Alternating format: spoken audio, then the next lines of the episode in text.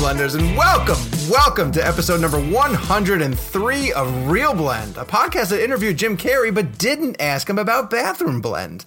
That is a missed Oh. opportunity, kids. Two opportunities we had to talk to him about Bathroom Gabe didn't give us permission. You know we don't do anything on this show without Gabe's permission. I know, it's very true. Well, on today's show, Gabe gave us permission to talk about the DGAs, which took place this past weekend, and we have a, a winner that might be carving out the Oscars.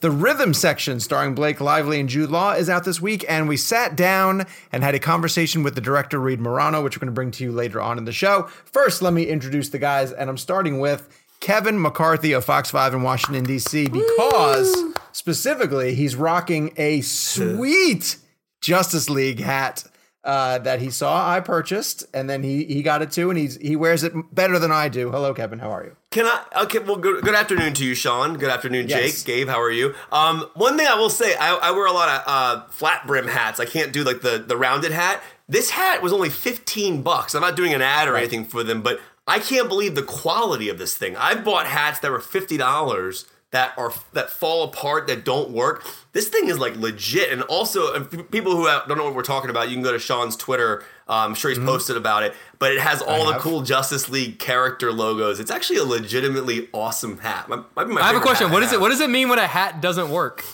Like, like sometimes the, if the brim isn't made well, it will start bending. Ah, okay, I see what you're saying. Yeah. I got it. Or like, it- some hats just don't eventually fit right after a couple times you wear them. This thing has been pretty sturdy. I It's like pretty it. solid. Well, the hatless wonder up there, and why? Because he has award-winning hair. Jake Hamilton. Why would you, why would you cover this up, sir? exactly, exactly. Unless it's with an Astros hat, which is the only thing we see him wear. Of, Not of anymore. Fox 32 in Chicago. Wait, are you uh, now protesting the Astros? I'm not protesting the Astros. It's just you know, it's um, It hurts. it's a little harder to wear my 2017 World Series championship gear. I'll tell you that. Ah. Um, no, I, I will. Uh, one, it's not baseball season. Um, so right now I'm rocking my uh, my Rocket stuff. Um, Well, but uh, no, I mean I'll, I'll continue to wear my Astro stuff because there are a lot you- of Astros players that didn't cheat. Jake, did you happen to hear about the movie they're making about the Astros scandal? It's called Bad Astros. I'm, I'm, I'm, like super excited about seeing what they do with it. I think it'll be a really good. And then Brad Pitt's coming back, and that's what we, he was searching for on that planet where Tommy Lee Jones was. He was searching for the reason why the Astros did this. So I'm looking forward to that sequel. It's actually really good. All I right, let's move on. I feel so bad for Lauren. Let's move on to the weekly poll. Uh, we posted this one a little bit late because I forgot on Friday, and Gabe saved me by posting the most anticipated movie coming out in February. Now, February, we tend to have um, a blockbuster that carries us through. In past years, it was Deadpool or Black Panther. Birds of Prey uh, is going to be coming out in a couple of days. Uh, Jake and I will tease uh, going to London, or actually me being in London for the Birds of Prey junket later on this week. Uh, 57% of the people who voted in this week's poll went with Birds of Prey. The follow up to that, 23% went with The Invisible Man. Uh, 14% went to Sonic the Hedgehog, which the guys will be able to speak to in a moment. And 4% went to the Harrison Ford phones it in for a paycheck movie, The Call of the Wild. Um, I'm starting to see some trailers for that. It looks fine. I like dog movies. Uh, I, I'll probably go check it out. I did get an invitation to a press screening, um, but everyone seems pretty fired up for the new DC film. Kevin. By the way, uh, and this is something I've, I I found interesting. Um, when that's that, when, we'll get into Sonic eventually when we get into the reviews of it down the line when it comes out February fourteenth. But I think Jake and I were having this discussion, and I think that movie's going to be big. Like I think it. It's actually tracking think at like the 40 to 45 right now. like like I think what happened with that film, and I think it's actually interesting, and we can get into it later. But the redesign of Sonic and the pushback from November, obviously to to, uh, to February, that redesign may have been the most brilliant thing they could have done for it. Like it's it, it's almost gained so much traction. I think from that. I think But that's one of those things where I question how many people outside of the film world really know that that happened. Like, like That was kind of I a really big story. that like we to us it was, but like I don't Yeah. think the average person like I, if I went into the streets of Chicago and asked hundred people, "Hey, do you know what happened with the animation of Sonic?" I bet I bet fewer than half know. Yeah, I don't, and and I think it's more just the uh, family aspect of it. Like, I I forget if Jim Carrey said it in your interview or in Kevin's interview. I think it was in Kevin's where he said the people who grew up playing Sonic are older now, so it, it skews to families. It has to sort of lure in that audience, but it also wants to satisfy older people who played the game back in the day. So I don't know. We'll get to the review on it later. You guys can tell me in what aspect it worked, but um, I'm I'm curious to see how it plays. Uh, it's a competition in February, as we can like see. I said, initial tracking and, and lately tracking has been way off for a lot of movies, so take this with a grain of salt. But initial tracking for Sonic is uh, 40 to 45, and it's currently January 28th right now. So timestamp this; it comes out February 14th. So we'll see what it ends up doing. But kids' movies are always tough because it's it's hard to gauge because right now kids are telling their parents that they want to go see this, but they're not necessarily talking about it on Twitter. So we don't, you know, it's hard to gauge really what the demand for this movie is until opening weekend comes. They're not talking about it on the Twitter? On the Twitter. One thing about Sonic, though, that I find interesting is that, and we will get into this later, but I think that story did put that movie on the map for more people. That's all I'm saying. I'm not saying people know about the redesign or what the CGI fix was, but I think it put that movie on the map for people. I think. That's well, we're waiting to see what movie is going to finally knock Bad Boys for Life out of the top spot of the box office. And I think the combination of uh, Blake Lively in a gritty spy thriller might be the one to finally do it. The rhythm section opens this week. We will uh, have a conversation about the movie a little bit later in this episode, I believe, Gabe, because it's in the new in movies. Yes, he's giving me the thumbs up. But before we get to that, um, Kevin and I were able to sit down with Reed Morano, the director who also is an accomplished cinematographer, uh, had an amazing conversation about about putting uh, together this film, working with Blake Lively, uh, some of her shot choices. There's a oner in this film, which is unbelievably cool, and she gave us details on it. This is a spoiler free conversation, so you can feel free to dive in. Uh, we talk about some specific scenes, but it's nothing that's going to give away anything in the film. In a way, it might even set up uh, things that you can look out for. Uh, when you are going to the theater. So, um, without further ado, I want to throw it right to our conversation with the director of the rhythm section, Reed Morano. Guys, we are so thrilled to be joined with the director of the rhythm section, Reed Morano. Hi, Reed. How are you doing? I'm good. Thank you very much. How about you? I'm great. Um, we're so excited to be able to talk to you about this film. It's such a departure, um, not just for things that you worked on, but especially for Blake. Um, I'm so curious because of Stephanie's journey. It goes into so many different places that you wouldn't expect from where you first meet her, uh, from where she begins to where she ends. And as a director, I would think that you'd have to really want to connect with um, part of that journey. So I'm curious, which part of Stephanie, what aspect of Stephanie did you most uh, connect with and really want to explore? Well, I mean, I like the concept of a character that goes from rock bottom and kind of like lifts herself up and finds meaning, finds something to fight for, you know, and it, it you know, experiencing the, I've never experienced anything one iota close to what Stephanie goes through in this film. Um, but, you know, just having like, lost a parent when I was uh, the same age, essentially, you know, around the same age as the character. Um, and you know, being sick, I got you know, I had, I had cancer for a few years, and you know, just those kinds of things take you to dark places. And what I love is that she uses that, and you know, exploring that moment in your life where you feel like nothing you do has any ramifications, and you're just like like you just don't care anymore. Right.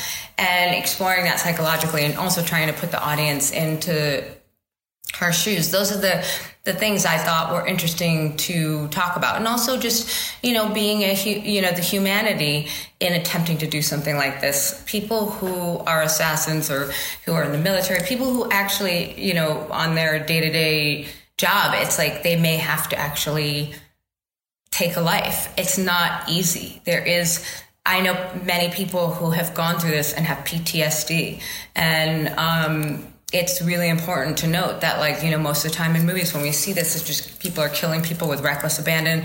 There's no ramifications, and this is different. And I wanted to be able to explore the other side of it, which is the truth of it, mm-hmm. which is it's really hard. You can't. It's very hard to live with. Absolutely.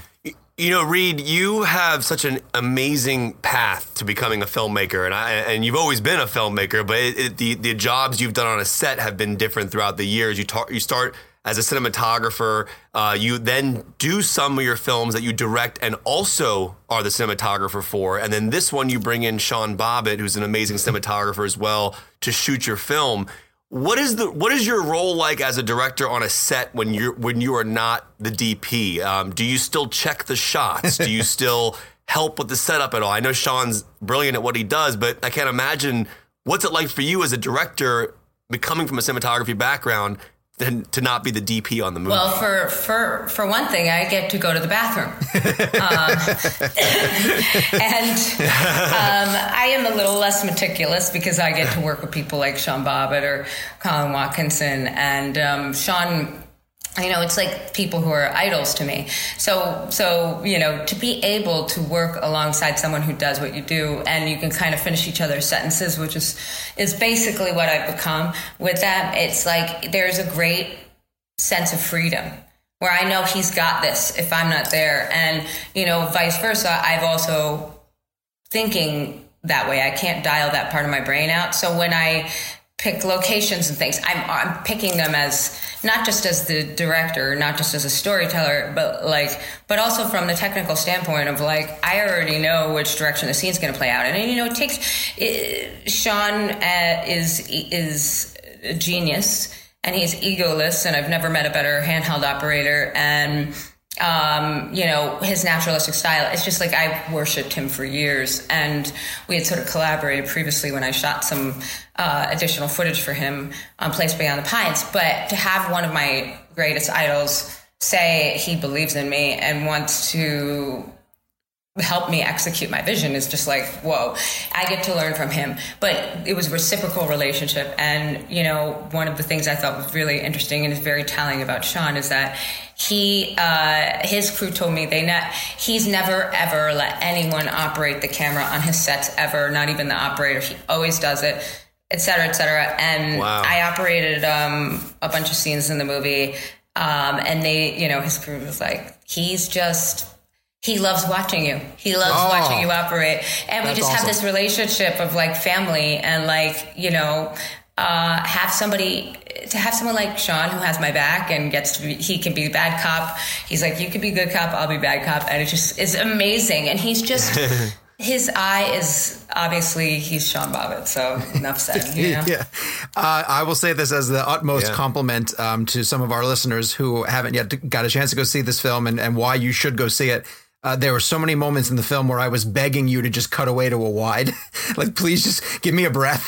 I just need to sort of catch up. But you want to plunge us into into Stephanie's path, right? Like she's on this Yeah. path, and um, and no more did that happen than plotting out that amazing car chase scene uh, in Tangier, which never doesn't leave the passenger side seat of this car uh, as she's speeding away. I don't want to give away too many spoilers. It's a wonderful scene for you to uh, appreciate as you're going through it. But can you just talk a little bit about the decisions that you made to get to that point? Was it fun plotting that sequence out?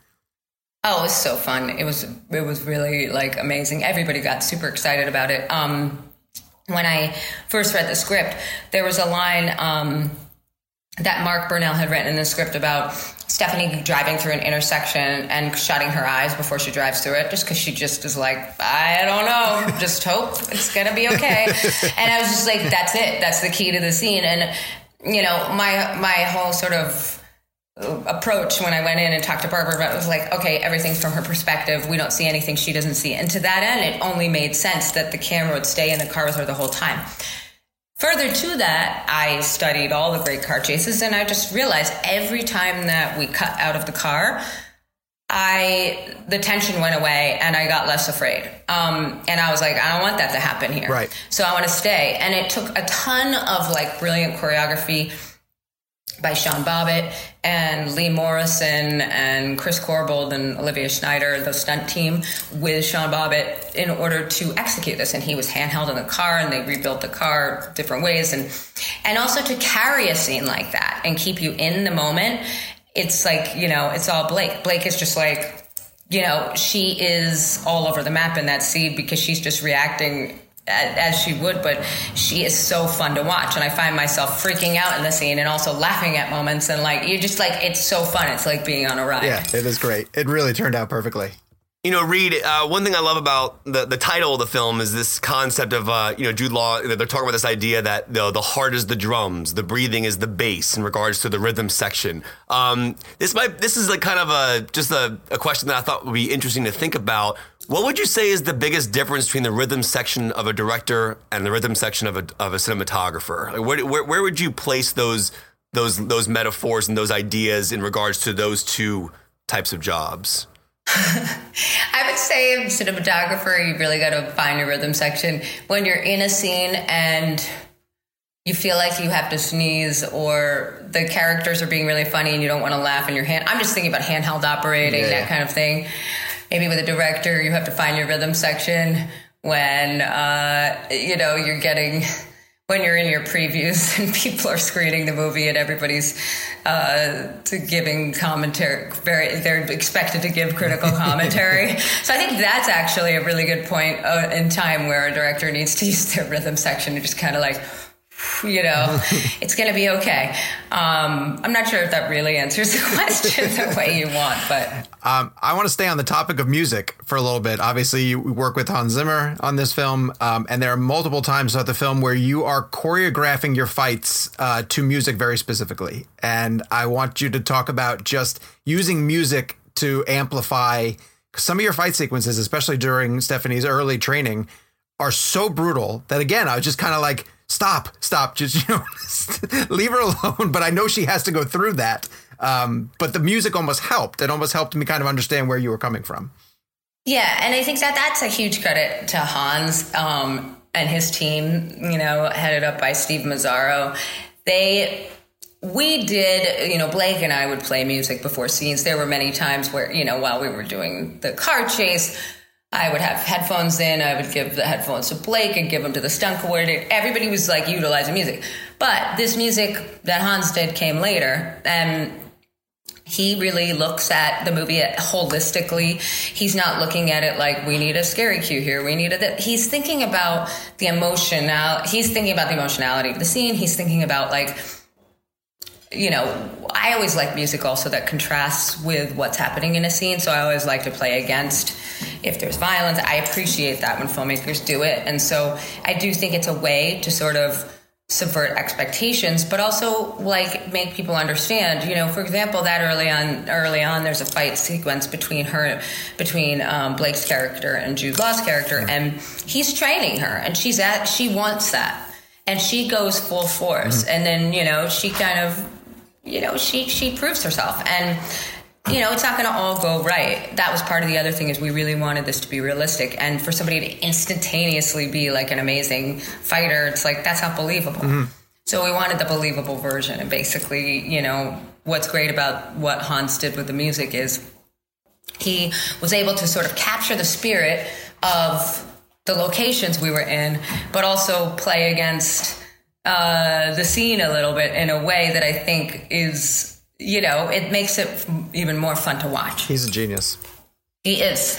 on on our show, we do a lot of different topics each week. Um, one of the topics we did recently was our favorite shot in a movie of all time. We were just we were just all going through what our favorite scenes were, our favorite shots from our favorite director of photographies. Um, I know this is like might be a loaded question, but do you have a particular favorite shot in film history that that you that is your go to, the shot that maybe just inspired you to become a director of photography, or is is there one shot you can go to? I mean, I don't think there's one shot that inspired me to become a director of photography. However, I will tell you the sh- the mo- the sequence I was watching when I started to become aware that the camera and lens choice would could affect the um, how you feel in a story. And this was very young. Uh, I was watching Raising Arizona, um, and I realized that was when I first understood that len- like I first became conscious of the fact that you, where you place the camera and the field of view could affect how funny or humorous or how in or out of a scene you are. And this was early on, and I, I thought I actually became aware of it. And that's actually a big thing, I think, for a person who's not in the film industry at all, who's a young kid who has no one they know in the film industry, isn't even aware that cinematography is a job.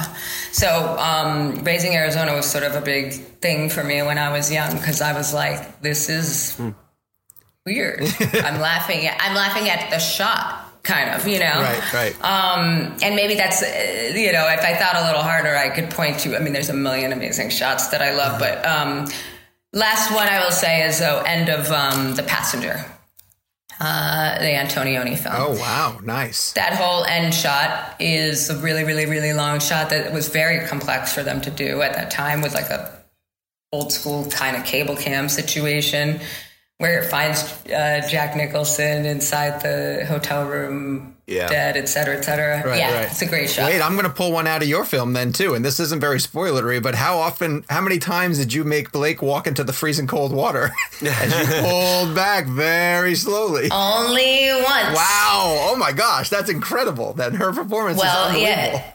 Her perform. I mean, it's a credit to. It's a huge credit to Blake. I mean, she just would go right into that water.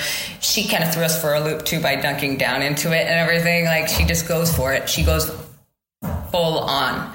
And actually, when she right, and also then like you know, Sean had this crazy crane shot going, and so we had, you know, we had this great team with like Jem Morton, our grip, and Sean Bobbitt, and everybody was getting this shot exactly right, and Blake just fully committed. And when as soon as she got out of the the, the water, she's like, "Did you get it? Did you get the shot? I can go back in again." I was like, "You are not going back in again. Trust me. I didn't hire Sean Bobbitt for no reason. Okay, like we got the shot." That's amazing. You know, Reed. Uh, one of the things I love about your films and the way you, the way you've decided to shoot movies and the way Sean shoots this movie as well is it, it, it feels intimate. You're right there with the characters. It's very you're in their space uh, personally. Um, and I was just curious if you could talk about space as a cinematographer, uh, shots you choose, the, deciding to be super close up on Blake as she's going through something emotional. Uh, how much does space factor into the way you shoot a sequence and how you want us to feel as an audience? Because I would imagine as you get closer to an actor's face like that, you're the, the cinematographer who also plays a leading character in the film, and as is the composer and as is the director, they're trying to tell you something. I'm just curious what space means to you. Um, yeah, I mean, I think I, there was some. I, I think it was something I grew into and learned over time. But you know, starting out as a cinematographer, you kind of like, and also, you know, cinematography goes through. There are trends in filmmaking, visual styles, and there are trends. I think you could see uh, that happen. But when I was younger, I remember it was always like, okay, let's put the long lens on to get the close up. Well, the longer lens you put, the further the camera is physically away from the actor. And I think for some film- filmmakers, that means something. And at a time, it meant something to me. But then later, what I realized, and I had to just like learn this, like organically, like a baby learning how to walk. It was sort of like, oh, if I can, if a kid, you know, I can go physically closer to the character and actually use a wider lens to get closer to them and have a, you know, um, intimacy with them. There's nothing between us. There's not all these layers of glass. Right. And for me, it just made me feel like emotionally I was in the character's personal space as opposed to observing them from afar. That's interesting. Well, it requires a really brave performance, and you actually have one in your leading lady. I mean, she takes She's us- incredible. yeah, takes us, uh, you know, as an audience to places that I never anticipated going with this film. And I know we're running out of time with you, and so I'm gonna just say goodbye and thank you so much for joining us on the podcast. We hope to get you back um, sometime soon with your next film. I'd love to. Thanks, Sean. Thanks, Kevin. Thank you so much to Reed Morano for joining the Real Blend podcast. She was really great to speak to. Um, it was kind of a, a hurried morning, uh, and she really went out of her way to make time for us because she she knew she wanted to come on this podcast, talk about filmmaking. Uh, we're really establishing this show as a place for directors to come and talk about their craft while they're doing the junket circuit. And uh, we were really pushing hard to get her on because she's uh, she's done some really great films in the past, worked with some amazing directors, and is turning into a fantastic director herself. So I'm glad. Thank you, Paramount, for pushing to get her on the Blend podcast. Yeah, she's she's really an extremely talented cinematographer, and I and I, I love that she had that background prior to directing. And Sean Bobbitt, as we mentioned in the in the in the interview, he's the one that's the DP on this film. But I like that she still camera operated some of the shots. Uh, and what I found fascinating the most to me was that Sean Bobbitt never lets anybody go on his camera work except he let Reed do that. So um, if you haven't seen her work, go back and check out Frozen River. That was one of the first movies she shot. Uh, she's a great DP, uh, and she's really becoming a great director. And I, I can't wait to see. I'm seeing Rhythm Section tonight, so we'll get into that in our movies of the week. But I can't wait to talk about it. Awesome. Um, all right, we're going to move on to talking points, and we're going to talk about the fact that one of the last dominoes to fall that we were all paying attention to in terms of which way the Oscar race might go, because Parasite ends up winning the Screen Actors Guild, which was a huge win for it um, at at the uh, Critics' Choice Awards, a, a, nomination or an organization that we all vote for. We ended up giving Once Upon a Time in Hollywood our best picture.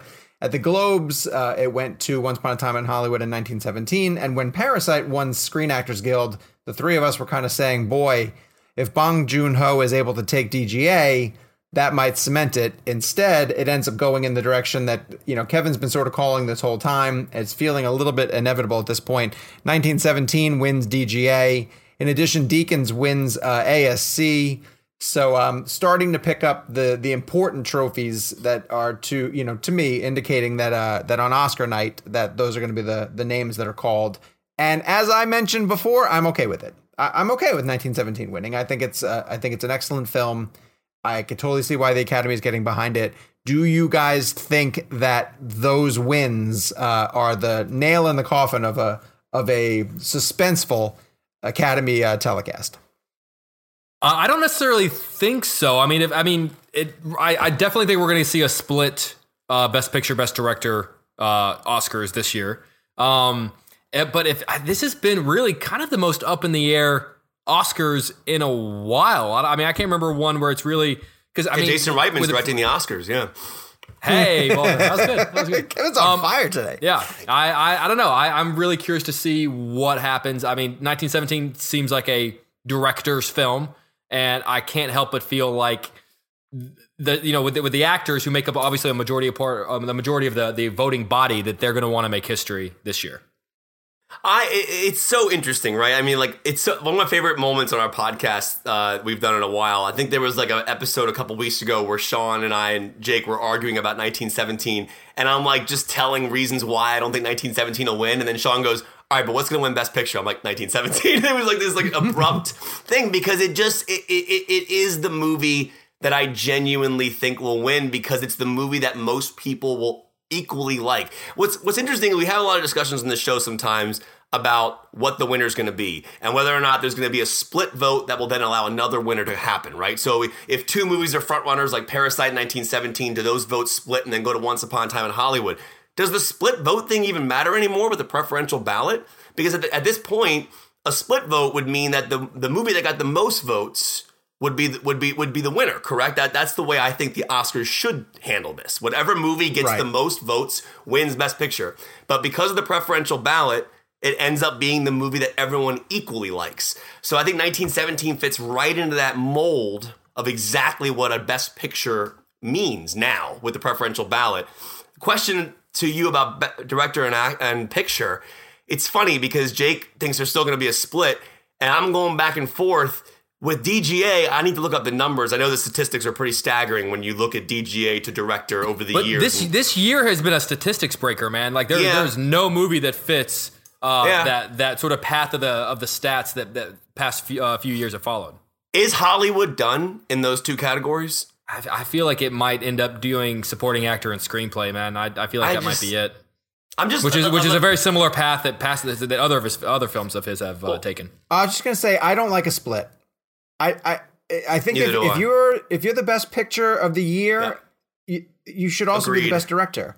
And and how do you reward a director best director, but then you don't give their film, especially this this year where I think whoever they decide to, to go with for director, and honestly, you could honestly tell me any of the five, and yes, I'm including Todd Phillips in that. If you nominate any of those five, then I want those movies that they're nominated for to win because they are director signature films. Like, yeah, well, uh, don't don't give it to Tarantino, but then be like, yeah, he's the best director this year, but but Once Upon a Time in Hollywood wasn't a good enough film. Like, I don't, I don't, I wouldn't understand a split this year. So I think the problem with Once Upon a Time in Hollywood is that it, what you know, Once Upon a Time in Hollywood had a very interesting review cycle. I think people were at least like for me personally when I walked out of it, I liked it a lot, but I wasn't blown away until, you know, my second, third viewings and now I think it's an absolute masterpiece because I've watched it multiple times. Hollywood I think is is too almost out there of a film to be equally loved by the Academy. Um Quentin's movies have never really really kind of hit that barrier, right? I mean, like his movies are odd enough where they don't hit every person. 1917 has that ability to hit everybody. It's a story yeah. everybody can follow. It's it's very easily told. It's very easily it, I mean, and I say this, I know you guys are going to take this in a negative way, but Sam Mendes just kind of helps the audience through the movie. I mean, unlike a Nolan or like a Dunkirk, where like you have to have to, have to work, you know, a little bit as an, as an audience member. Um, but I do feel like with 1917, the reason why I feel this film is going to win is because of all these exact reasons. It just doesn't have. There's not. There's nobody out there who doesn't like 1917. Have you met anybody who said it wasn't good? No, You know what I mean? I, I- not I a think single that- person. There is a. There is. It's And, just. and I actually think movies. what, what you're saying also too, even by Quentin's movies being too like, I think Parasite's going to turn off enough members of the Academy that it's not going to win Best Director. I had a very interesting uh, conversation the other day. Um, my anchor Steve sat down next to me uh, before we did a segment um, the other day on Fox Five, and we're sitting down before the segment. The segment's about to start. We have a couple minutes before the break ends, and he looks over to me. He goes, "Dude," he goes, "I watched Parasite this weekend, and it was awesome." Now Steve goes to the. I'm getting the same thing at work. Steve goes to the movies. Wow. Steve, Exactly, because everyone, all of the people we work with are now getting their SAG screeners. Right. So all Okay. the people we work with are starting to watch it. So Steve goes to the movies twice a year. He go, he barely goes to the movies. Big sports guy is not really a huge movie guy. And Parasite connected with him, which is interesting. One, it's foreign language. Two, subtitled, which we don't mind. But I mean, in regards to a standard audience goer, Sure, usually Kiss of Parasite- Death. but if Parasite is connecting to that audience, what does that mean? And it's it's an interesting thing. So and that, that's why I think Parasite really is that movie that like Parasite could be like the Moonlight of this year, meaning that like it's the movie that mm-hmm. you don't think will win, but it, it it's strong enough where it could pop up and beat La La Land like Moonlight did or beat you know 1917. I don't know. It's interesting. We'll see. Kevin, you talk a lot about the Argo year where you say that, you know, one of the reasons that Argo won Best Picture is because people felt bad that Affleck didn't get nominated for director. And I almost wonder if there's a bit of a similar thing going on with Parasite. Uh, there's that famous picture of the cast holding the LA Times that criticized the Academy for nominating Parasite for so many Oscars, but no acting ones. Uh, Right. The the the SAG, uh, the only the, the the people from Parasite were the only ones to get a standing ovation whenever they came out to introduce their film from the largest voting body of the Academy. I can't help but feel one that the Academy knows that they have an opportunity to make history right now, and it wouldn't look so bad in a year in which they're criticized for not having a ton of diversity this year to give Best Picture to a foreign film. I don't think they're going to pass up the opportunity to to make history, and also. So you're thinking Mendes director Parasite I think picture? yeah, I, I I think that they're also going to feel a little bit of sympathy about the fact that that none of the actors actually got nominated, so that maybe they do that Argo vote where they go ahead and give it Best Picture because they're like, ah, we kind of messed up somewhere else too, so let's go ahead and give it this.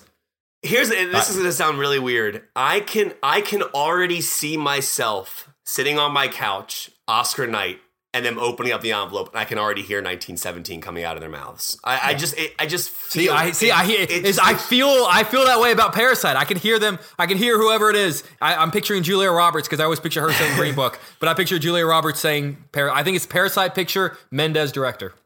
It's you know what's gonna be you know what's gonna be interesting is watching the mouth. Is it gonna go? Or is it gonna go? Like, you know what I mean? Is it gonna be an N or is Yeah, it so be a is P? so so yeah. The, the tongue is either going to touch the top of the mouth, or there's going to be like a pucker for the for the P. yeah. And here's the thing too, Jake. Jake is always a minute ahead of me, and so he'll text me the winner before I get to see it. You No, I, guarantee I, that that I- will happen. no. I'll do that this Sunday for the Super Bowl, but I won't. but I won't do it at the Oscars. Uh, I want to point out too that you guys are, are optimistic that the Academy is going to have this amazing breakthrough this year uh, and recognize diversity or problems that they had in the past. Whereas last year they had the opportunity to give the Best Picture win to either Black Panther, uh, Spike Lee's Black K Klansman, Black Klansman. It's Black Klansman. Why do you How, keep dude, calling it's, it Black it's been a Klansman? year and a half, man. How do you not have It's it got down an by extra now? K. Bohemian Rhapsody, which uh, the favorite, fine. Uh, Roma, brilliant. Star is Born, brilliant. Vice, Yeah. challenging. I understand. And uh, and what they go with? They went, they went green. Green, Green Book. Book. What if there's like a big shocker and Irishman wins? Like seriously, I'd what be if okay with that. Irishman? I'd be really okay with Irishman winning. What if Irishman won nothing but Best Picture? No, I wouldn't want. I wouldn't want Irishman to win. I'd want it to win over 1917 though. Well, or Irishman doesn't want Parasite. you to win either. so. All right, let's move All right, on. all right. Uh, oh no, wait. we- Let's do this. Let's do this. On on January twenty eighth. Uh, Jake, what wins Best Picture? Parasite. Kevin. 1917. I'm saying 1917 also. All right. All right, well, Sunday- Sean, Sean, question for you real fast. Would you rather have would you, well if you could pick I tried, Gabe. one of those to win best picture? You know Jake and I will say Hollywood. What's the one you would personally want to I know Irishman's your number 1, but take that aside. Which movie would you rather see win best picture? Not cuz it's better or, or favorite, which one would you rather In see? my in my ideal split, if there were a split, I would give Irishman picture. In, in a in a season where it was winning more awards, I think it's dead in the water. But I would love to see Irishman take picture and Quentin get his director nom. I, I would prefer Quentin have a director win than I- a picture win. I'd be okay with that. I just want Quentin to win best picture once. That's all. Just once. Just See, once. and I want him to win director. I, I think he, I think he deserves to win director. Yeah. All right. Anyway, um, this Sunday is the Super Bowl, and um, usually what happens is the studios bust out big trailers for upcoming movies. We wanted to just do a run through quickly of what we think might potentially. Now, have you guys? I, haven't looked at all this week. Do you guys see any stories about studios that for sure have bought time?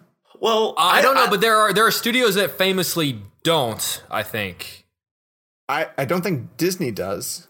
I, I don't think had what a que- Disney would have. One thing I was interested in in was the Fast and Furious trailer. I know nine. The trailer is going to drop Friday, which I thought was Right. interesting because I- I feel like with with the current state of way trailers are released, if I'm Fast and Furious, I would put out a teaser Friday to tease to the Super Bowl spot Sunday. Yeah. but it Well, sounds so like they they put they put out a teaser today. right. But And now poster, they're- yeah.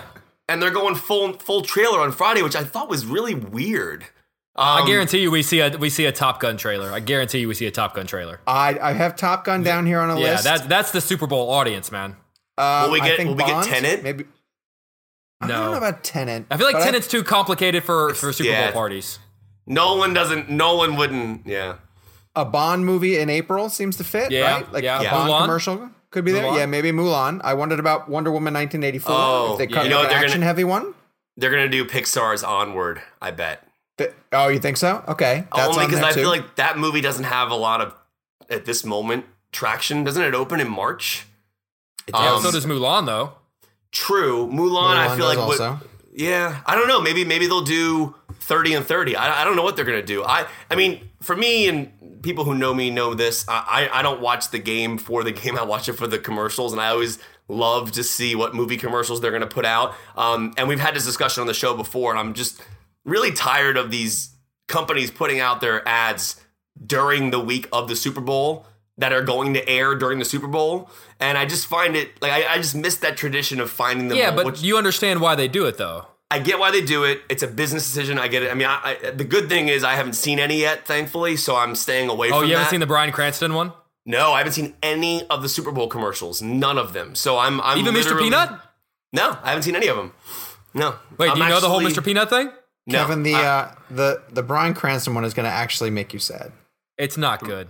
It's going to Really? make you so sad. It's, going to make really you so not sad. It's really I was, not. I was listening to a It, it combines Wait, two of my favorite things. Can we tell him what happens in it? I, I want to tell him what happens in it. no, Just because here's ahead. the deal. If you if you tell him, it sounds awesome.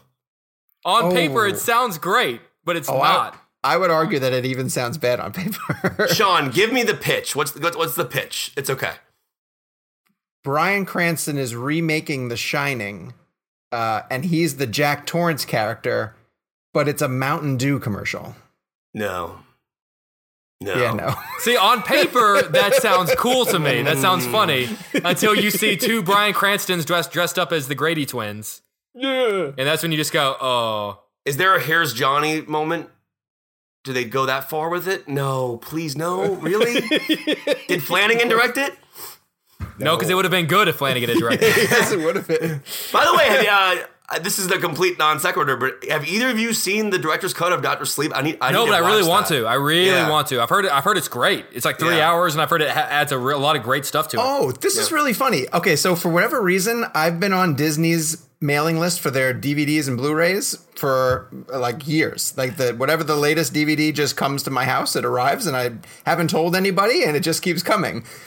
As of two months ago, Warner Brothers titles start showing up in my Same! Same Same! with you? Yeah, I just got gotta honest, yesterday- like Warner, I've been getting Warner Brothers for years, man. That's one of the few that I get. Oh, Oh, yeah. yesterday, yesterday I opened. I walked into my house. I had a Doctor Sleep Blu-ray. and It was like the director's Yeah. cut. I'm like, Where did this come and from? one Did other Lauren one. buy this and there's for me? one, I didn't. one other Warner Brothers one too that came. It was like two packages, and I had I was like, "What is this? The this?" Good Liar. That's what it was. Yes, and Jake's quote is on it. Him and Bill Condon. No, I'm only kidding. It's not on it. Well, what do you want? You're on the Tom Hanks one. Jakey, Yeah. that's great. That's so exciting. Um, I'm looking ahead to things that might be trailers for Super Bowl, since that's what this segment started as. The Memorial Day weekend is Artemis Fowl and that um, irresistible political comedy where Steve Carell is coaching. Oh, the uh, John the Jon Stewart movie. Yeah, the Jon Stewart movie. Don't those seem like two odd Memorial Day yeah. titles? Yeah, well, It's- what- it- it- I'm not looking forward to this year. Is Memorial Day? Like, wh- wh- what's been a big Memorial Day movie in the past? Like, is Memorial Day weekend normally a big mo- weekend movie? Yeah, the Pirates. Oh, Solo. Solo was Yeah. Memorial Day weekend. Well, that makes sense. Yeah. July 4th is uh July 4th this year is Minions: The Rise of Gru and that Free Guy movie with uh Ryan Reynolds. Which And- does not look good. I bet I, bet we get a Black Widow trailer. Okay, so I well, I watched the Free Guy trailer with PJ who's actually a gamer and he was Yeah. like this looks dumb. And I was Yeah. like, uh, Well, all right, you're you're the audience. I'm I, I'm gonna give that movie the benefit of the doubt because I like Shawn Levy and I I, I think that he is an interesting filmmaker. I mean, obviously, I love what he did with Stranger Things, but yeah, I don't really know. It looks like Wreck It Ralph for adults, but I don't know. It could be interesting. Is it R rated or is it 13? Free Guy. I, I think it's 13. Okay, but I, I'll try and double check. I'll try and double check while you guys transition into the into this next one because uh, Kevin and Jake, on behalf of the Sonic Junket, got to interview a legend. Uh, so tell us about sitting across from. Is this the first time both of you guys got Jim Carrey? No, I- no, no, we both Oh, you had him before. before. Okay, so uh, you guys got him for Sonic. I watched both of your interviews. You both had amazing questions, obviously, uh, but he really seemed willing to play. He was uh, in a really great mood and, and cooperative and, and going along with everything you guys were throwing at him. So, what was it like sitting down with him for Sonic? Yeah, well, well, Kevin and I spend a lot of time together, um, as we always do on these junkets, and we're sort of really talking about the significance of interviewing someone like him because um, I think for both of us, speaking on behalf of myself and Kevin, Jim Carrey was sort of one of the first movie stars that I wanted to see a movie because he was in it. Um, Oh, you know, yeah, because sure. I mean, we're talking. I was in that sweet spot, six, seven years old when Ace Ventura came out, and to me, there was nothing funnier than a man talking out of his butt. um, so between you know, and, and and also keep in mind, you know, I, I was obsessed with Batman. So then all of a sudden he's the Riddler, and then you know when the Mask came out and Dumb and Dumber and Liar Liar. I mean, we're talking like that. th- There was not more of a prime spot uh, to to experience those movies than when you're like you know like six, seven, eight, nine, ten years old. Um, so and I, I've interviewed him multiple times before, and he's one of those guys that. Uh, you're never. It's not quite the Robin Williams type where you're getting like a whiz bang pop, like oh my god, where's this going to go? He genuinely is thoughtful. He thinks about the questions. He gives really nice, thoughtful answers. But it had been for me, God, probably eight years, almost a decade since I'd interviewed him. That the Mr. Popper's Penguins was the last time I'd gotten him. Um, I got in a couple He's of times. He kind of stopped acting though. Yeah, I mean, he- he's not he- in a yeah. ton of stuff. Yeah, he's doing the the the Showtime series Kidding right now. Um, which if you if you haven't watched, it's actually it's super fascinating. It's a really fascinating show. Um, and uh, it, you know, it, it, so Kevin and I um were in the hallway, the junket hallway together, sitting next to each other. Kevin was going to go first. I was going to go second.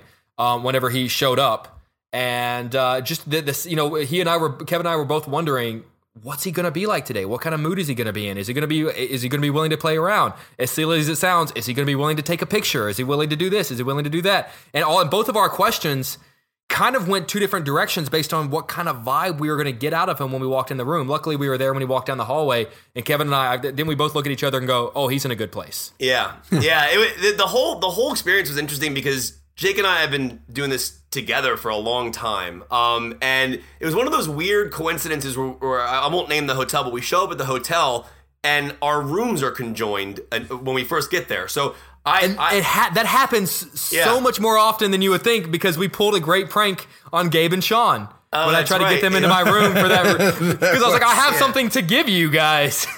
Not better than the prank in Toronto though. When I walked into the room, that's was- still an all timer. That's one of the we greatest never videos. tell that story. Yeah, we'll never tell that story.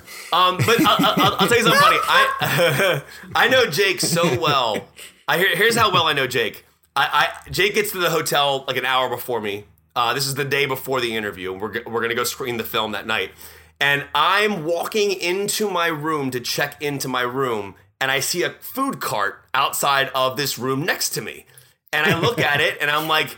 Wait, that looks like a Jake Hamilton food cart. Because it was like half eaten mashed potatoes and steak. And I, I, was like, that's that's Hamilton for sure. So I call I call the room next to me to see if it and, and, and, of course Jake answers. I had no idea he was in there. Thank God he answered. He's like, How'd you know I was in here? I was like, because your food cart outside.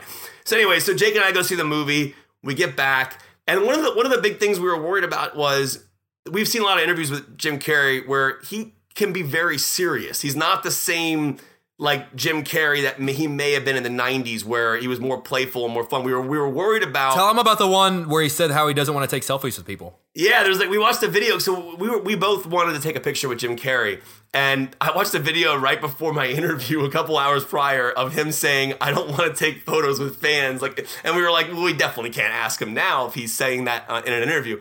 So we're we're in the hallway, like Jake said, and I go in first He's unbelievable. Uh, what a nice guy. I, I, was my approach. I was so fascinated to learn about his process. I, I've always wanted to know about the physicality of the roles he chooses, where they come from. Does the physicality come first? But specifically, how he speaks so fast, how that dialogue comes out. Um, and one of the things that blew my mind was he told me he he would hang words or sentences from the ceiling of the set, and if it came into his viewpoint during the scene, it would it would take approach in the sequence. If it didn't come to his, into his viewpoint, it wouldn't end up in the scene. It was kind of a crazy, cool look into his process. Um, so I do the interview. I, I, have my ticket stubs, and I'm showing him like me, myself, and Irene and Truman Show, and we get up and take a photo. And then right after I'm done, Jake walks in, and like Jim Carrey is like blown away that Jake and I are like great friends. He's like well, because whenever you were doing that, they went ahead and, and brought me into the room to kind of like wait in the wings, and so you were showing him the ticket stubs and you were taking the picture and he was having a great moment. And so I was very much a like, oh, I don't want to ruin because they're like, oh, Jake, go ahead and go sit down. And I was like, no, yeah. I don't want to ruin this moment.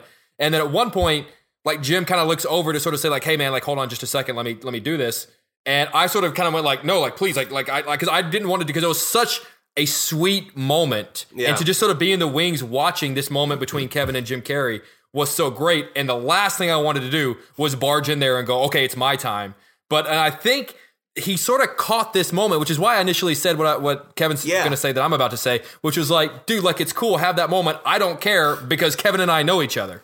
Mm. Right. And it was it was cool. And so as I'm leaving, Jim Carrey starts talking to Jake as Jake's sitting down in his chair. For people who aren't aware, these these press junkets, you have four minutes basically with these actors and and it's just rotating in and out. And Jake and I get to go together sometimes, which is cool because then the actors get to experience oh and I feel like they're always impressed that there are two genuinely great friends doing this job. And I feel like and, and I think at the end of Jake's interview, doesn't Jim Carrey five minutes later say to you, "It's cool you do this with your friend." That's what he said, right? Yeah, yeah. So I walked in. That's why I was sort of like, "Oh, dude, like that was that's totally cool. It's cool." I was like, "He and I are best friends." I was like, "I was in his wedding," and then he was kind of like, "What?" He goes, "Wait, wait, I'm sorry, wait, what?" And we're like, "Yeah, I was in his wedding, and it was a whole thing." And and so at the end of my interview, as he goes to shake my hand, he goes, "I think it's really nice that you get to do this with your friend." Yeah, and so like, and we'll, we'll wrap this up, but this is kind of interesting. So Jake and I were, we were before we went in the interview, we were nervous about the photo because we, we don't take photos in every interview we do, but like with someone like Jim Carrey, I just I really wanted to get a picture with Jim Carrey. I don't have a picture with Jim Carrey, and I just, you know, he's a, a genuine hero, comedically, actor wise, of mine. So we are sitting there, and he walks down the hallway, as Jake said. We gather he's in a really great mood. He's like, seems like he's smiling, he's happy. And then this Paramount Pictures publicist walks behind him, and I say, Excuse me. Uh, and this is something that Jake and I like battle out sometimes. Like, do you ask before you go in? Do you not? I'm a ask? big believer of ask for forgiveness, not for permission. Like, like right. Uh, not, I feel like 99 times out of 100, if you ask a publicist ahead of time, can I get a picture? They're just going to go ahead and say no. But something so, in me. So I always just do it in the moment. I felt the urge to ask her. And it was weird because I was like, at first, and, and, I don't know if Jake remembers this. This is pretty funny. I, I say, "Excuse me, can I ask you a question?" And then I look at Jake. I'm like, "Oh wait, never mind." And then she like looks. Yeah, because I'm, I'm like, dude, dude, dude, no, no, no, no, like, no, no, no, no. And then she comes back around. She's like, "Wait, what did you really want to ask me?" I'm like, "Oh, well, I guess I have to ask it now. Do you mind if we ask Jim Carrey for a photo when we're done with our interview? We we know his time is limited." She goes, "Oh, no problem at all. He's uh, he's totally cool with it." I'm like. And it just took the pressure off for me, and I think for Jake as well. But here's the thing: at the end of the day, we are journalists. We are doing an interview. That's that, that's our job. But there's there's there's these moments sometimes where you have in a room when the camera's off that is just it's just very special. Like talking with Jim Carrey a little bit after the camera and before the interview was just kind of special to me. It was just a cool moment, I thought. So The, w- the weird part was at the end of my interview when he goes, "Where the hell is Sean O'Connell?" and I go, "You're just not important enough to him." No, Yeah. as Yeah. Sean O'Connell didn't get invited to that job. Actually, uh, we, we got to go. Cinema Blend got to go. You can watch it, and uh, also plug plug where you guys can see where people can see the interviews. Guys, you can see Uh, Cinema Blends on on our YouTube page, and you guys both have them posted Yeah. on your YouTube page. Yeah, YouTube. Jake the movie guy um, is my YouTube channel. And mine's just YouTube Fox Fox Five DC. Um, but yeah, I mean, if you're into like, if you want to check it out, it's cool. I, it was just a special moment for us. I just the reason we told the story on the show is because Jake and I were just we had the moment together, so it was kind of a special thing. And, we, and I remember awesome. Jake and I Jake and I took a cab to the airport together. And we kept looking at each other, going, "Man, how cool was that?" Like, we we Jake and I stop a lot and remind ourselves where we are, what we're doing, and we try to be present in it and go, dude, could you imagine telling your 12 year old self that's watching The Mask that this is happening? It's crazy. Well, not that I'm scorekeeping, but I get to do something fun with Jake um, in two days. Jake is coming all the way to London, uh, and the two of us are doing the Birds of Prey junket uh, with Margot Robbie and the entire cast. Although we're doing it on different days, Jake's going to do the international day, so we're going to have uh, one day of overlap. Uh, One party of overlap. Yeah, which includes a really fun party that they're doing like a roller derby type thing. Um, and I'm totally going to skate. Are you going to skate? This Did is you the not first know I'm about hearing of this? this. No, I, I don't. I don't think I have the capacity to skate. What kind of skates? Is it the two and two or is it the four and line? Uh, I think it's the two and two. Cool. I hope it's a two and two. Are those the ones with the brakes on the front where you have to like you have to bend your foot forward to brake? It makes no Oh, yeah. sense. Oh Totally. god! It looks like another wheel. It's another wheel that's hanging out there. And I am absolutely going to fall and hurt myself, by the way. I'm calling that right now. But see, you will have already done your interviews. If I knock my teeth out and then I have to go hang out with Margot Robbie, then Right. we've got some problems. She would, uh, she'd appreciate your commitment to the bit, though. She would appreciate your effort. My, Uh, my, my bosses shift- would not. So we will come back. Oh, and we're gonna have a um. Uh, well, wait, uh, we're gonna have a guest. I'm gonna say we're gonna have a guest from Birds of Prey. Uh, I can't say who just yet because Gabe's right. Things fall apart um, all the time. But we're hoping to have a guest on next week's episode uh, from Birds of Prey, and you guys can stay tuned for that. So anyway, this week in movies. Uh, this is a fun segment where we each week like to go through um, and talk about movies that Gabe has made up that none of us have seen before. Um, but we try to pretend that we um, are going to give them reviews. One is apparently called Gretel and Hansel, which um, I actually think that I mean, trailer looks really cool. That's the girl from It, Yeah. Sophia Sophia Lillis. Yeah. she's going to do the horror. She's a scream queen girl now. Anyone seen it? Nothing. Gretel and Hansel. I don't even know if they've All right. screened it in This is uh, this is the segment every week that I'm just feel ashamed of myself. I feel genuinely ashamed of myself that I haven't seen everything. The only other, well, I don't think they've screened. Yeah, I think Jake's right. They haven't screened that one, but they did screen the rhythm section because, as you guys heard earlier in the show, we talked to Reed Morano, and uh, Kevin's going to see it tonight after we record. Um, I was able to see it in order to do the interview, and I wanted to tell you guys that it's it's not at all what you are expecting. Um, I thought it was a bit of a vengeance thriller where Blake Lively uh, loses her family in a plane accident. And this is not spoilery, this is all trailer uh, talk. I'm not going to give it any of the details away. Um, and that she wants to go after the people who are responsible for it. And so it is, there's a revenge element to it, but it is far grittier. Uh, and bleak than I thought Blake Lively was willing to go. And she does a tremendous job of playing this very difficult character, uh, Stephanie, who's dealing with overwhelming grief of the fact that that she was um, the family was supposed to be on a different plane and they switched her, her- their reservation because of her she ends up not going and then they die in a plane crash and she carries the guilt of, uh, of that and she gets approached at some point uh, on this spiral that she's in uh, to potentially pull herself out of it and train with a guy played by Jude Law, who's also going to help her sort of figure out who is responsible for it. Reed Morano, uh, which we talked about in the interview, does some amazing handheld work that's super intense, way up close in people's faces. Uh, to the point where there are a number of times where the material is so heavy that I just wanted the movie to like step back and give me a wide shot for a minute just so I could breathe. But it really creates this this great tension.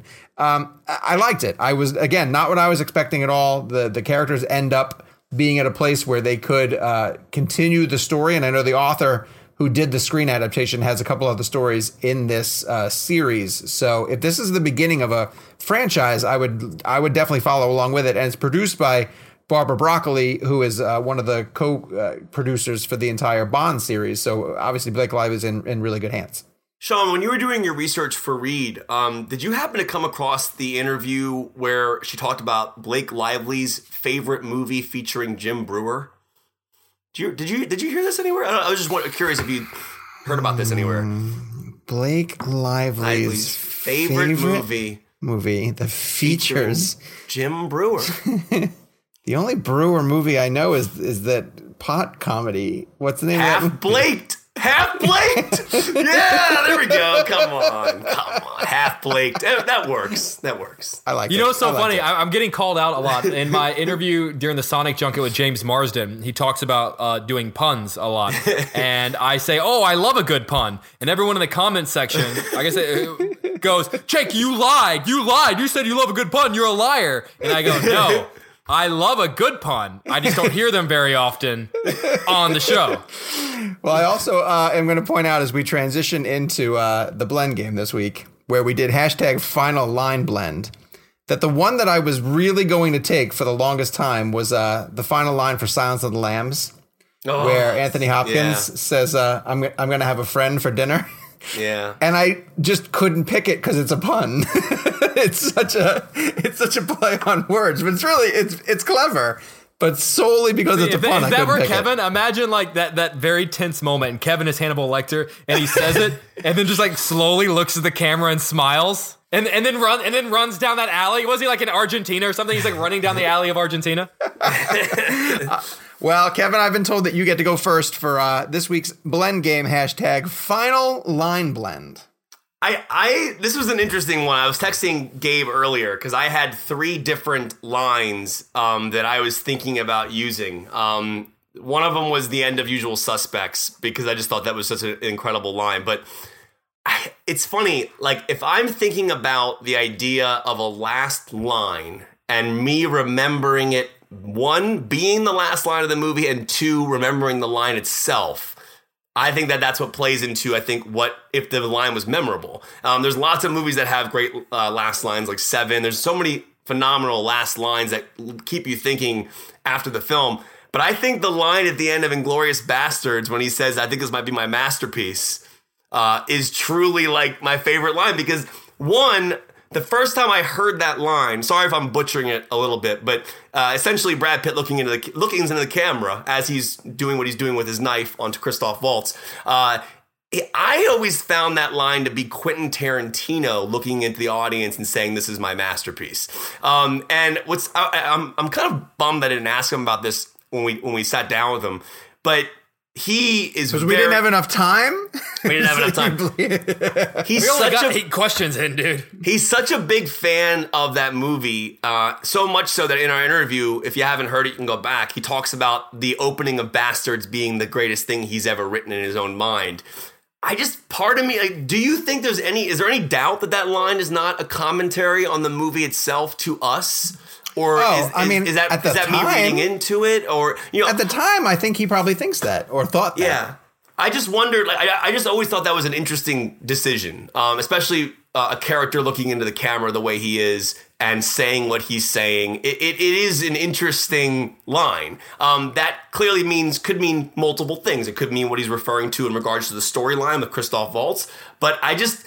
For me, when Brad Pitt says it, I hear Quentin Tarantino saying that line. Mm-hmm. And I feel like for me, as looking at last lines, that's the last line that I remember the most. So when it comes down to favorite, I mean, I'm sure there are better lines out there that maybe speak more to the themes and and, and the thematics of the film and what and how the movie's going to continue on, possibly in other storylines. But I just always found it to be a striking ending. And it was like, and it didn't take me out of the movie because it was so perfectly executed that you could look at it as Quentin saying that. So to me, that's my favorite final line I think I've seen in a movie. Um, was Basterds the script of his that got stolen? Didn't That's he have hateful a, eight. I thought Hateful Eight. Oh, that was Hateful Eight. Okay, gotcha. Um, Jakey, you're up next.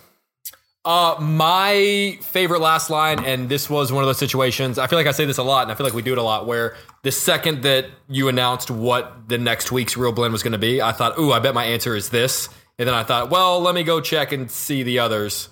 And then I just went right back to what my original thought was, um, which is Ernest Hemingway once wrote, the world is a fine place and worth fighting for. I agree with the second part. I just feel like that. One, it's the only moment of voiceover in that entire film, and it just. I mean, like, where do you go from that moment in Seven? I mean, that is such just a soul crushing, heartbreaking moment. I mean, not only does the bad guy win, but the good guy loses. Like he, the good guy really freaking loses. I mean, like Brad's eyes at the end of that sequence. I mean, that man is destroyed. He will never be the same for the rest of his of, for the rest of his days. And that quote, it's because it not just sums up just the world in which they're living in. Because remember that that city is never named. That city itself makes no sense because it's this really uh, gritty New York looking city somehow completely surrounded by desert. So that so the whole world they're living in really makes no sense. But it also, I mean, there have been so many moments just honestly within our country over the last 10, 15 years where I found that quote is entirely applicable. So it's it's a for me a quote that transcends. Um, I, I think of that quote every time there's a, a mass shooting in this country, every time there's some unspeakable trauma or tragedy or travesty that happens in this world. I, I just think about that quote: "The world is a fine place and worth fighting for."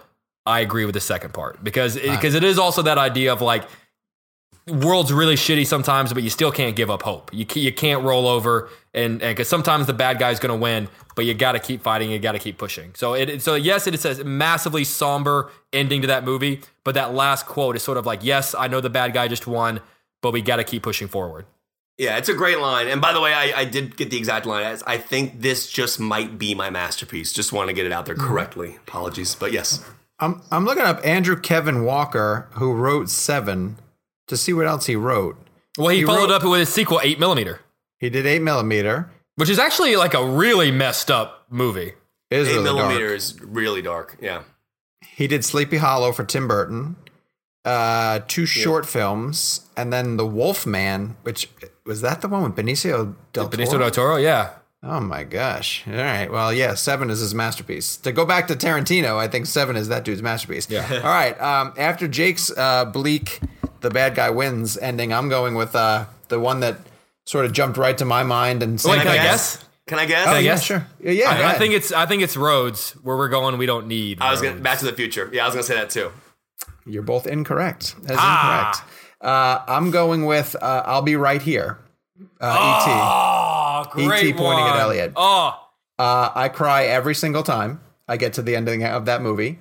It is uh, so beautifully conducted, and it's so like we've talked about this on the podcast too. That Spielberg sometimes struggles with endings, uh, and even in his best films, you know, they they just don't find the way to, to always stick the landing, and it might be brilliant all the way up to the, to a certain point. E.T. is his best ending uh, by far. I actually think uh, the, the more I think about it, I think E.T. is my favorite Spielberg film too. I probably even said that on the podcast.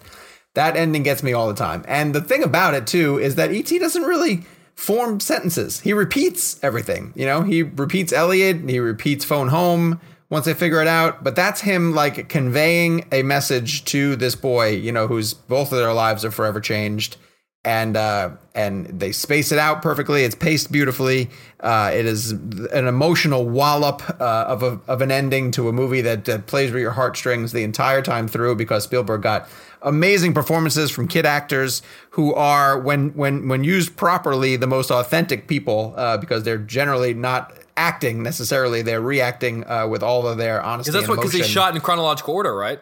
He did, yep, and to the point where you know poor Drew Barrymore was a hot mess because of all the things that happened to ET, and Spielberg didn't necessarily want to you know tell her the truth about things that were happening with the alien. So uh, yeah, him coming back, of course, it follows the bike ride in front of the moon, and and then uh, ET taking off, and God, that's that's my favorite last line. Did you happen to Kevin. hear the interview with Spielberg about um, E.T.'s? I was so emotional. I, I gave know, such a beautiful. This will help you though. This will help you through that. E.T. E- E.T. put out his um his list of favorite movies from each year. Oh, did he? Uh, Does he yeah, have a from- blog? He has a huge blog. It's amazing. Um, and do you know E.T.'s favorite movie from the year 2002? no, I have no idea what it is, Kevin. E.T. Phone Booth Home. Jesus Christ. Thank you. I love Kevin's reactions to both of our heartfelt answers. Like I give this huge like eulogy about like the ending and having hope, and Kevin goes, "Let me correct my quote really quick. Hold on." and then Sean gives this beautiful, poignant like like soliloquy about ET, and he goes, "I got a pun." ET phone, ET phone booth home. Thank you. Even Colin Farrell hates that pun, Kevin. yeah, he does. He just texted me. He said, "Dude, what the hell's wrong with Oh, you?" By the way, I have to weigh in on the gentleman uh, because I was late to the party. You guys reviewed it last week. Colin Farrell in the gentleman is ideal. he is so great in that movie. See, I, I, and I, I do. I, he is great, but I, to me, that movie belongs to Hugh Grant. Hugh Grant That's Hugh is Grant's amazing in that. I'm going to argue that I don't love the framing story of of Hugh Grant. Oh, I telling love that. I love him breaking in the house and telling the story. The, I don't know. I didn't love that as a device, but I love Colin Farrell in it. When Colin Farrell gives him four at the end, and he's like four. It's- now that he's had to do that. Yeah. All right. So wait, really quick. Wait, what? Like really quick. What did you think of the movie? Uh, I liked it. It's a lot of fun. It uh, it's funny. It, we were going through, and I was enjoying it. I liked it. I liked it. But in the last twenty minutes, and again, I won't give any details. When it all finally gets explained and it clicks, then I was like, "Oh yeah, this is this is really great." Like it, it got better once because it's a lot of double cross and miscommunication. And is Hugh Grant telling the truth? And how much does Charlie Hunnam already know what he's being told? And how far ahead of him is he? And uh, weirdly, I, I thought McConaughey was miscast. oh, I don't, really? Yeah, A- As, that- oh, I'm sorry. You thought Matthew McConaughey was miscast as a Texas man who smokes weed? No, no, no. Maybe that's what the problem is. I just didn't. I didn't buy that character in that world. I don't, I don't understand why that character had to be American. And I thought like making him American and making him Matthew McConaughey was just odd. I would have liked. I just would have preferred another Brit who Yeah. might have just fit the mold. If anything, it was just a little too Matthew McConaughey. For sure, hundred percent. I get that. I get that. Um. So, but but uh, but a good return to form for Guy Ritchie. I, I, I, I, I it. almost felt like I was wondering, actually, to your point, whenever I saw the movie, I, I remember thinking, did you r- specifically write the character to be American just so you could potentially get any big American actor? Yeah, that's what I'm thinking too. Because otherwise, you can't sell it on uh, the rest of the stuff. That's, John, that's definitely not showing on up. Charlie Hunnam. Yeah, Back- no, no, no, no. Back to your uh, blend game picks for two seconds. Um, Sean and uh, and and Jake, did you both pick a final blend line from your favorite movie of that director? I think you did, right? Because Jake, your favorite Yeah. Fincher movie is yeah, Seven. Seven's my favorite Fincher movie. Yeah. well, then- yeah, that's my favorite. That's my favorite Spielberg. Yeah, I'm definitely gonna say that that's my favorite Spielberg. That's, I was just curious. That was an inter- interesting connection. I thought. That's um that's one, and I know you know there was that transition where we went from best to favorite when it comes to the blends. I, I there are a few big ones I wouldn't mind redoing under the guise of favorite, and Spielberg's one of them. That's fine. We can go back and, and redo them. No one's paying attention to this show. What a, what about the usual suspects line though? We got to mention that, right? Oh, that was that. That's probably in my top five. I mean, just that the the delivery of that line is just Yeah. incredible. And I also, like that was- it's it's yeah. the the final two lines, but I always love the ending of Jaws.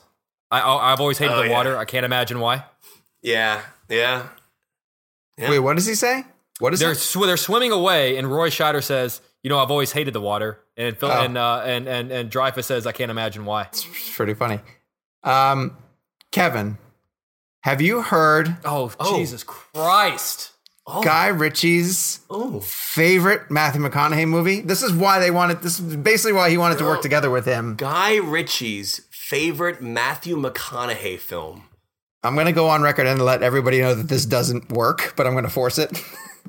Uh, this is basically the reason. So they're gonna blend in with all the other puns on this show. this is the reason why they wanted to work together. Oh. he really, he really loved him in How to Lose a Man from Uncle in Ten Days. That's really, but that's good. it's Guy. yeah, but It should be like matter. it should be like like like who is Matthew McConaughey's favorite director? How to Lose a Guy Ritchie in ten days. Oh God, damn it! That's the better joke. That is I'm the sorry, just to joke. clarify, did everyone hear that pun? I just want to make sure everyone actually guy. heard it. Before we just move on and completely ignore it, I just want to make sure everyone heard that goddamn pun. How to Lose a Guy Ritchie in Ten Days. I want to see that movie. I don't know. Ask Madonna. That's terrific. Uh, yeah, that's true. Very true. All right, audience picks. Michael Kamens and others, uh, a lot of others, went with the Back to the Future uh, roads where we're going. We don't need Yeah, roads. That, we had a, a great audience picks with this. that's a great one. Um, Anna Louise pulled uh, Butch Cassidy and the Sundance Kid. Uh, for a minute there, I thought we were in trouble. Yeah, That's oh, a really great line. yeah. Uh, a perv, Gadam, also went with my ETs. I'll be right here. And I swear I didn't see that beforehand. Um, so those are our audience. A lot. I saw a lot of people went with Back to the Future. Um, again, a lot of participation, and thank you to everybody who plays along on social media. You can follow us at Real Blend and play along with uh, the hashtag game. So for next week, you're going to reach out on Twitter using. We're going to go back uh, and play a variation of the decades game, where most recently we went through and we picked our favorite movie from the different decades. This time going through, we're going to pick the most underrated film from each of those decades. A film that is uh, your favorite uh, underrated movie of the decade. So it's a movie that just doesn't get the attention that it probably deserves. And so that's how you're going to have to make the argument then. A film that you think is really great, but not enough people are on board with it. So you're going to have to work pretty hard to do this. Yeah, Jake could use solo. Yeah. Well, sure, when we get to uh, 2000 and whatever. Yeah, solo. And I'm sure I will have quit this goddamn podcast by then. Uh, we're all picking not another teen movie when we get to uh, the 90s. That movie's a I actually masterpiece. really like that movie. No, it's fantastic. Yeah. I really like that movie. And, and here's the deal: like the scary movies have aged poorly, but I think not another teen movie holds up very well. Oh, Jake fantastic. is in Yes. my phone as Jakey Jakey Big Mistakey because of not another teen movie. I, I was And telling I Kevin's was t- not in my phone at all because he won't Right. stop saying that. right. I was telling Gabe this. We at, at some point uh, on our show, I would love for us to like go through an underrated film like that and like talk about it for an entire episode. Like just in the sense of like not another teen movie is one of the most underrated comedies ever, and people need to see it because I think what Jake just said about the scary movies, it got put into that spoof category, and it's way better. It's one of the best scripts. It's so funny, very funny. It's very, very funny. All right. Well, we're not going to start with the 90s. We're going to start with the 70s. So use hashtag underrated 70s blend. Godfather. And, um, no, that doesn't that doesn't count. Doesn't count? send us your pick via email at realblend at cinemablend.com. Of course, play along on social media as well too. Use the hashtag and uh, tell us what you think. And also try to describe in 200 and whatever characters uh, why you think the movie is underrated. That's the case. That's the thing. You not only you're making a pick, but you have to make a case as to why this movie is underrated as well too. So I can't wait to hear from you guys. So this week's review comes from someone named Beatrix Kid. That's a nice Oh. little shout out. Uh, calls this true cinema lovers. There's no hiding the passion for cinema these guys have. Always excited to see a new podcast appear, and I understand why so many A-list directors want to chat with them. Keep it up, boys. Probably my favorite movie podcast. All right, that's Probably. cool. But probably, yeah. What's wh- why? Why are you waffling here, Beatrix Kid? I mean, we had we had Tarantino on for two hours, and I would assume that you're a big fan of him. So, uh, why don't you tip us over the fence to uh, definitely your favorite movie podcast, and then uh, then we'll talk. Um, keep the reviews coming. Thank you very much for for all the things that you guys are sending in to us. You can send them to the email, like I mentioned, realblend@cinemablend.com. You can go to the Apple iTunes and leave us um, a review there as well too. And there's a very good chance that we will read it on the show uh, at the end of each episode. Kevin, you had something you want to throw in? I just wanted to apologize to Jake and you for railroading your picks. I, I'm so ADD. Like, like right after I butchered the line from the movie, I was like, I have to correct that because someone's gonna call me out. So like, I get so distracted sometimes. So that I, it, it, it was not with in bad intentions. I just was just like super distracted by my mess up. So I apologize. Um, before we go, uh, the three of us definitely wanted to mention the the tragic passing this week of Kobe Bryant. Um, just the surprise that that hit all of us when this happened. It's we immediately jumped into our text chain. Uh, we're we're news hounds as well too, and that was a huge story that we were immediately uh, tuning into like everybody else as well too. Obviously, Kobe was huge in the world of basketball, but his talents really transcended into other fields, and he did cross over into our world. If you haven't yet seen it, uh, do us a favor, go take a few minutes, check out his Oscar-winning short film. It's called Dear Basketball. Uh, it's a really beautiful tribute to uh, the sport that obviously gave him his career, uh, powered him through his whole life. But I think what we saw with him winning an Oscar uh, is that he had so much more to offer as well too beyond basketball. And uh, if you have any interest in sport, if you have any interest in, in basketball specifically, that that short is really fantastic. And and I understand why um, he won the Oscar that year. So we will see you all next week. Uh, we're going to leave you with a bittersweet Dunkirk. Tune in next week. We'll be back with you guys soon. Dunkirk.